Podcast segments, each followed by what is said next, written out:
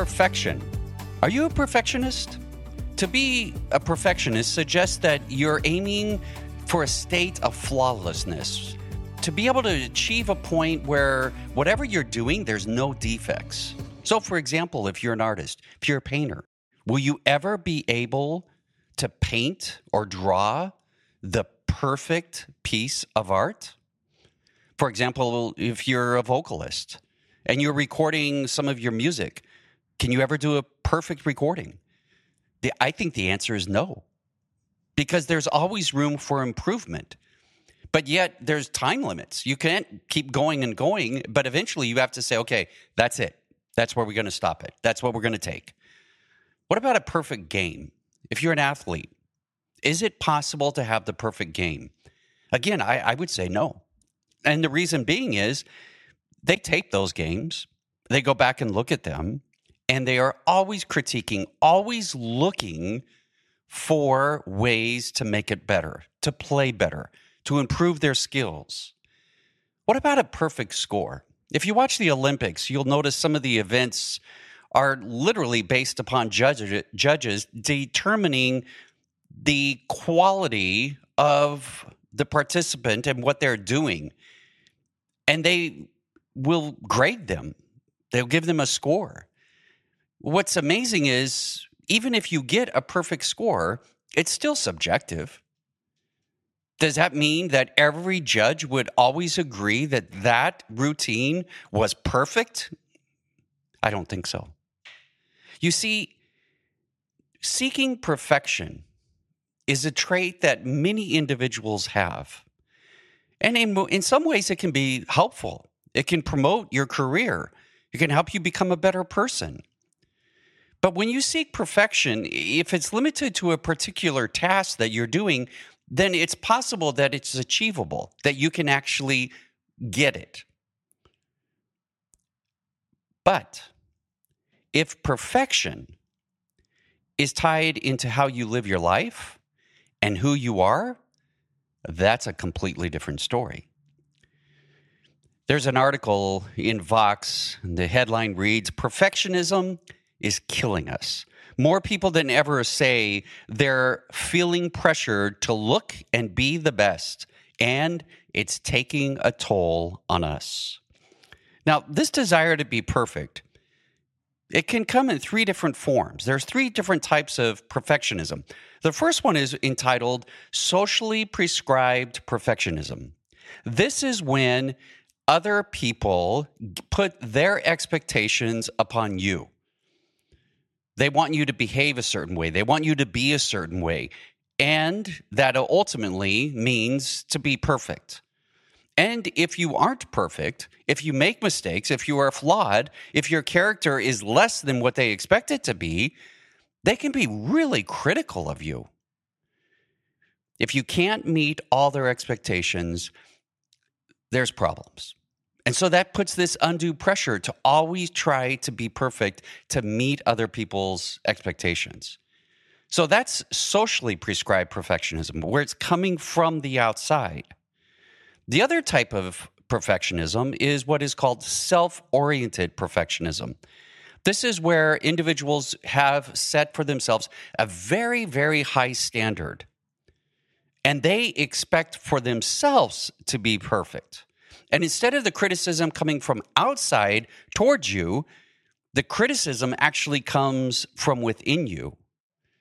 I was talking to a therapist one time, and they mentioned how many of us have this inner critic, the inner critic who wants to make us perfect.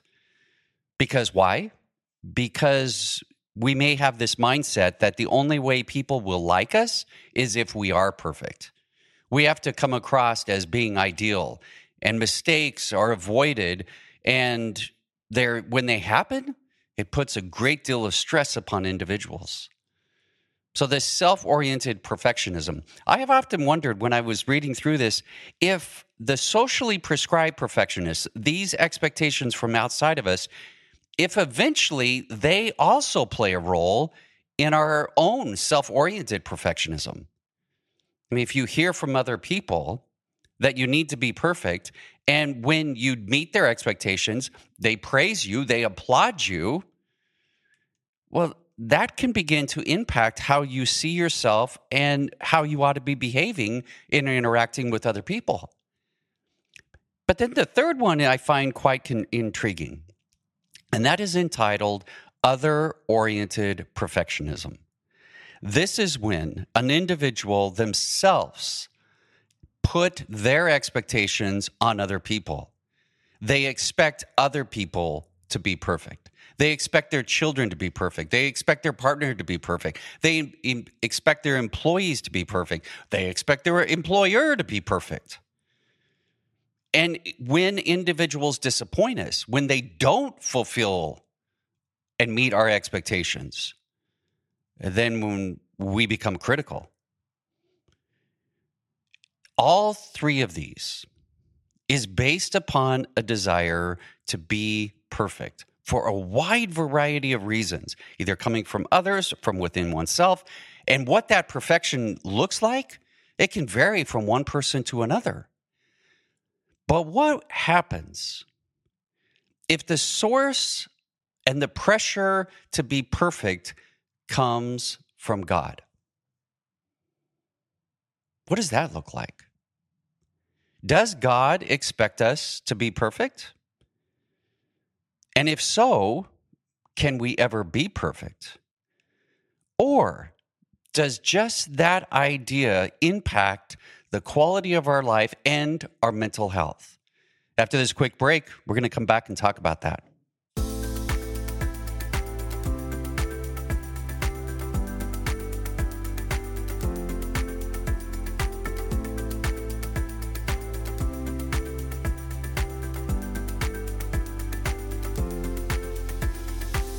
So, does God expect you to be perfect?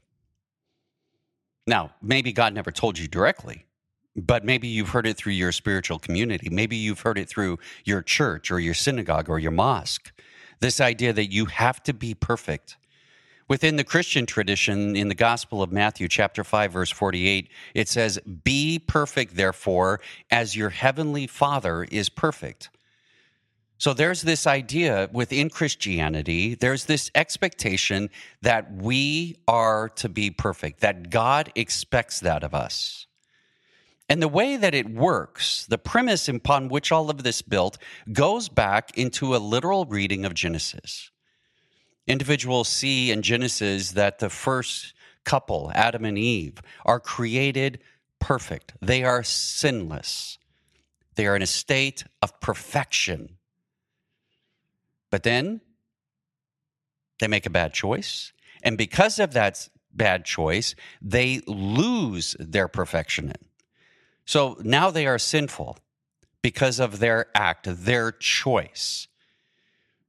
So they have moved from the state of being perfect to a state of not being perfect, from never having done anything wrong to have done something wrong now the problem is if God still demands perfection and they aren't perfect, what happens? Well, Christianity would say that when this takes place, that God, if you're not perfect, will have to punish you. And the ultimate form of that punishment is death. So if you continue to live a life, if you continue to sin, if you continue to make errors, mistakes, willfully or unwillfully, it doesn't matter, then you are no longer perfect. And you deserve, according to many Christians, death. Text in Romans where it says, All have sinned and fall short of the glory of God. Another New Testament passage, for the wages of sin is death.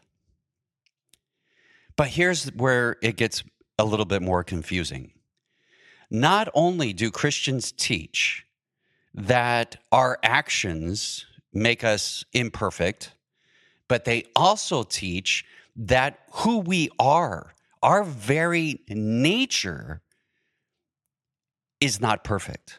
That we have a sinful nature, that our emotions, our thoughts, our actions, all of those arise from this sinful part of this being of who we are.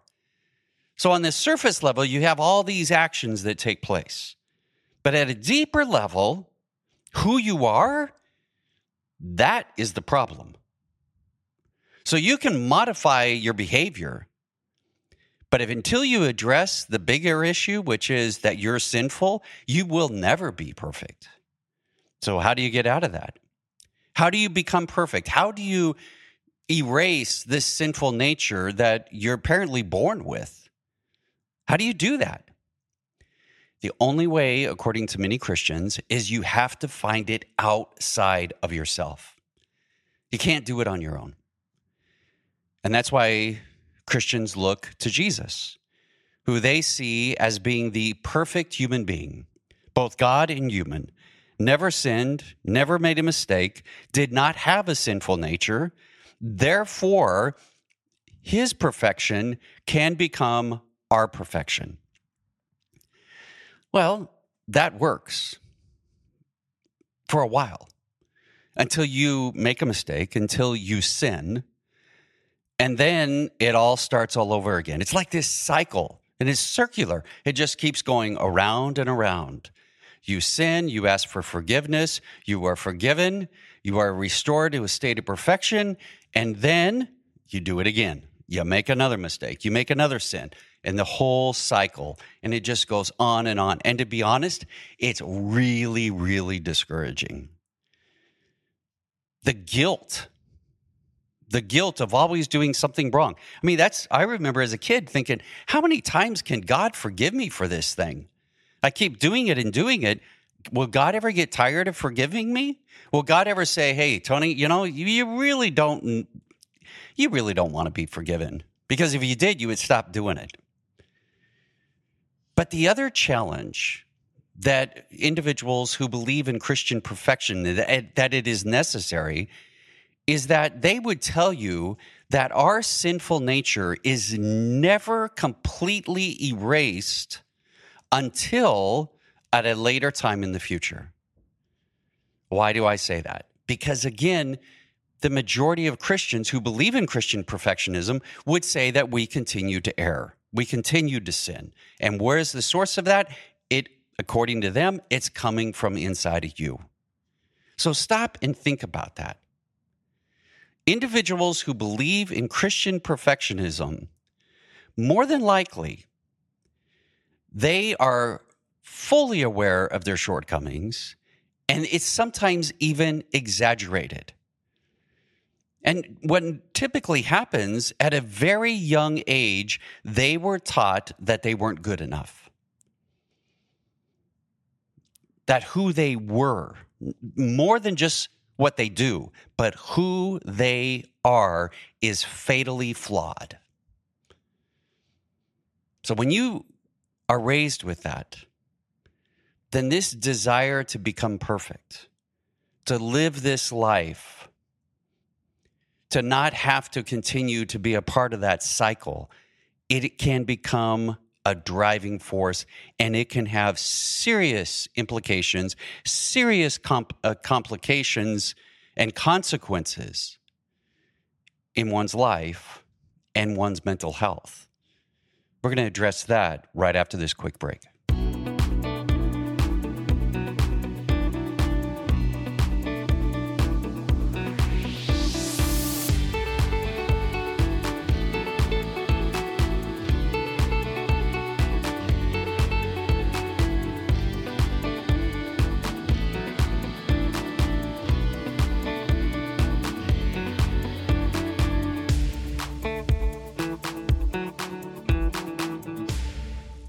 One of the consequences of seeking Christian perfectionism is this desire to be in control of all the different aspects of one's life.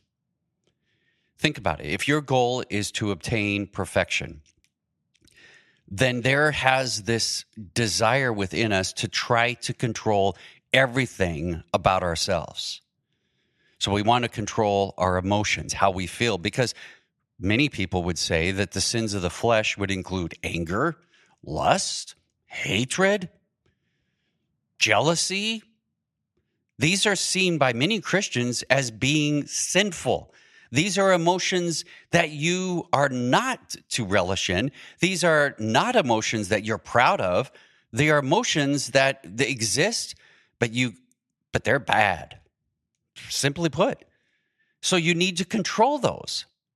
So you don't feel angry. So you don't feel lust. So you don't feel hatred. But not only does that control comes to our emotions, but it comes to our thoughts. I, I am certain that you are like me in that you are inundated with thoughts that are intruding into your mind, thoughts that you would prefer never darken the space between your two ears. Right? You know, have that the monkey mind it just starts going? It's like a a, a mouse on this uh, wheel and it just keeps turning and turning and, and you're not going anywhere because these thoughts continue to inundate you. And what happens if those thoughts don't meet the expectations of what people say god wants for you? Then what do you do?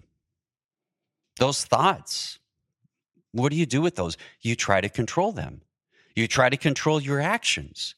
And we even try to control our bodies. Because again, many Christians are taught that human beings were created to live forever. Their bodies were meant to exist for eternity. Adam and Eve, perfect example of it. But because of sin and death, our bodies decay. So that alone is something that you can try to control the aging process, but you can't. And that can create a lot of angst within oneself. So that's the first consequences is this need to be in control. The second consequence is that we learn that we cannot trust ourselves. That we can't trust ourselves and you can't really be yourself. Because if you see yourself as having this sinful nature, then who you are needs to be transformed. It needs to somehow be changed. You have to become someone else. And then once you become another person, then hopefully your actions and your thoughts and emotions they'll align with that. I remember as a kid being taught taught that this whole idea that I had to die to my old self. Paul talks about this dying to the old self and coming up a new person. What does that teach us? Psychologically, what does that do to us? That who you are is not acceptable.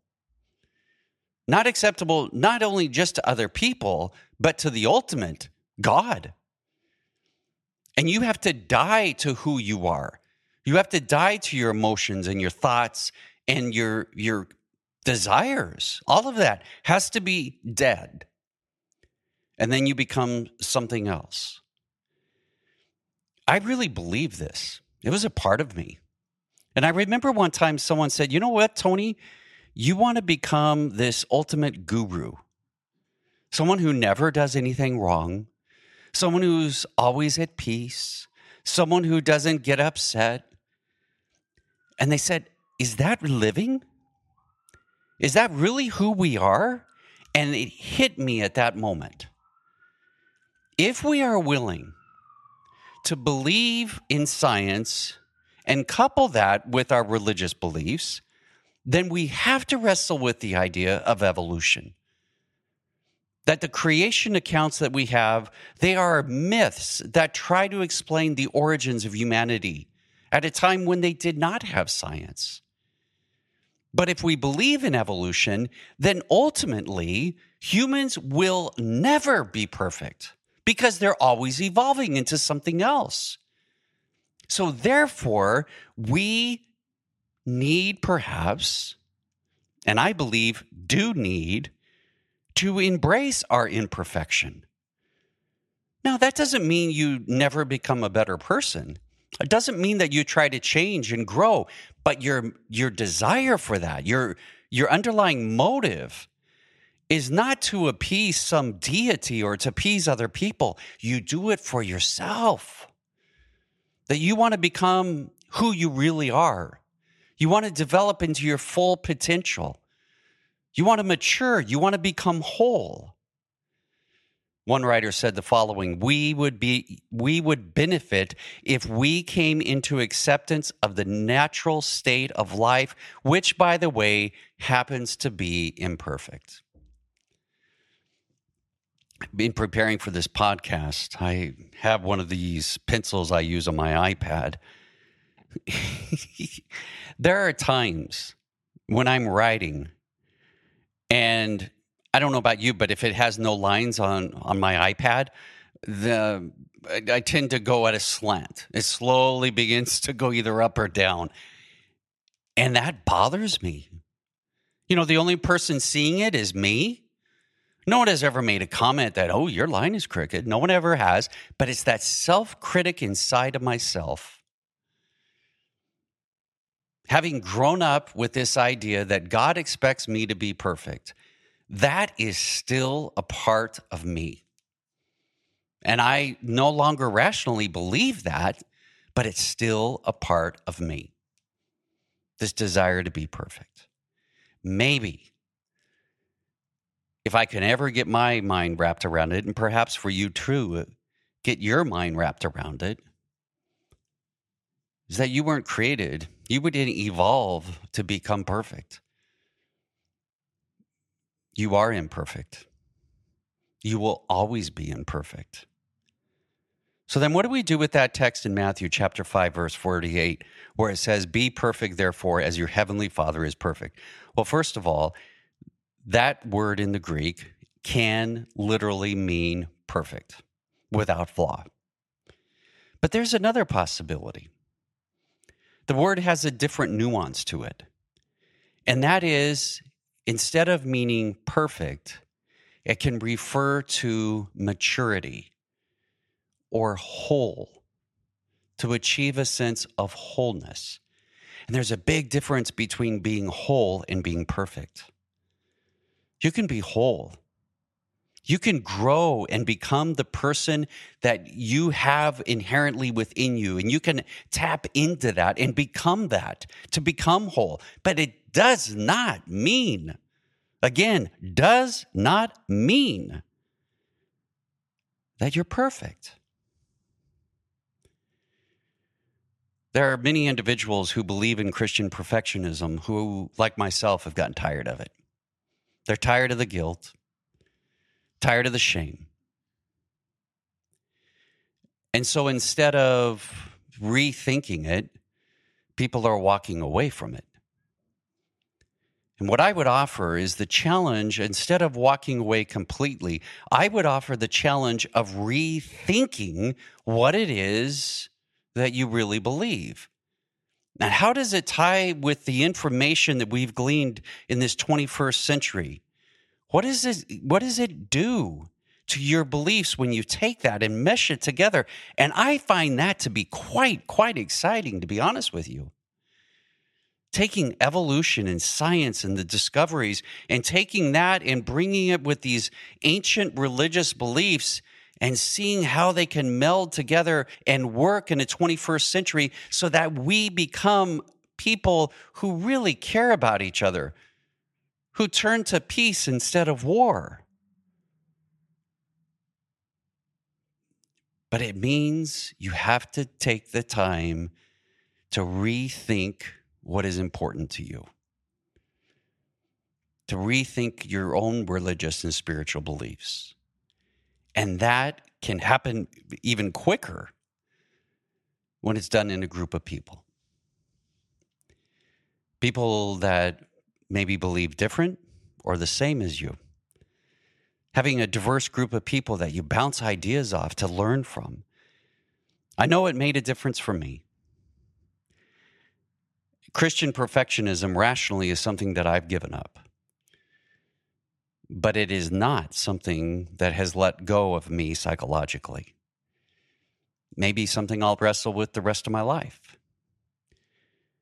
But I'm not willing to walk away from all of Christianity as I rethink my beliefs. I'm not ready to walk away from it because I still see value of it in my own life and in society.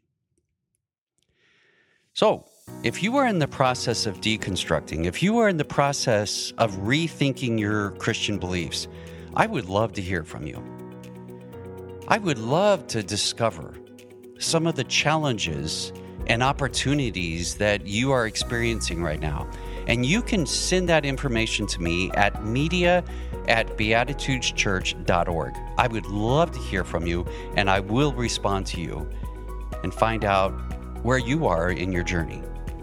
And so, as you journey on in life, I hope that you'll stay safe and that today and tomorrow you'll be kinder to yourself, more loving to yourself, and embrace the fact that you are not perfect and you never will be. Take care.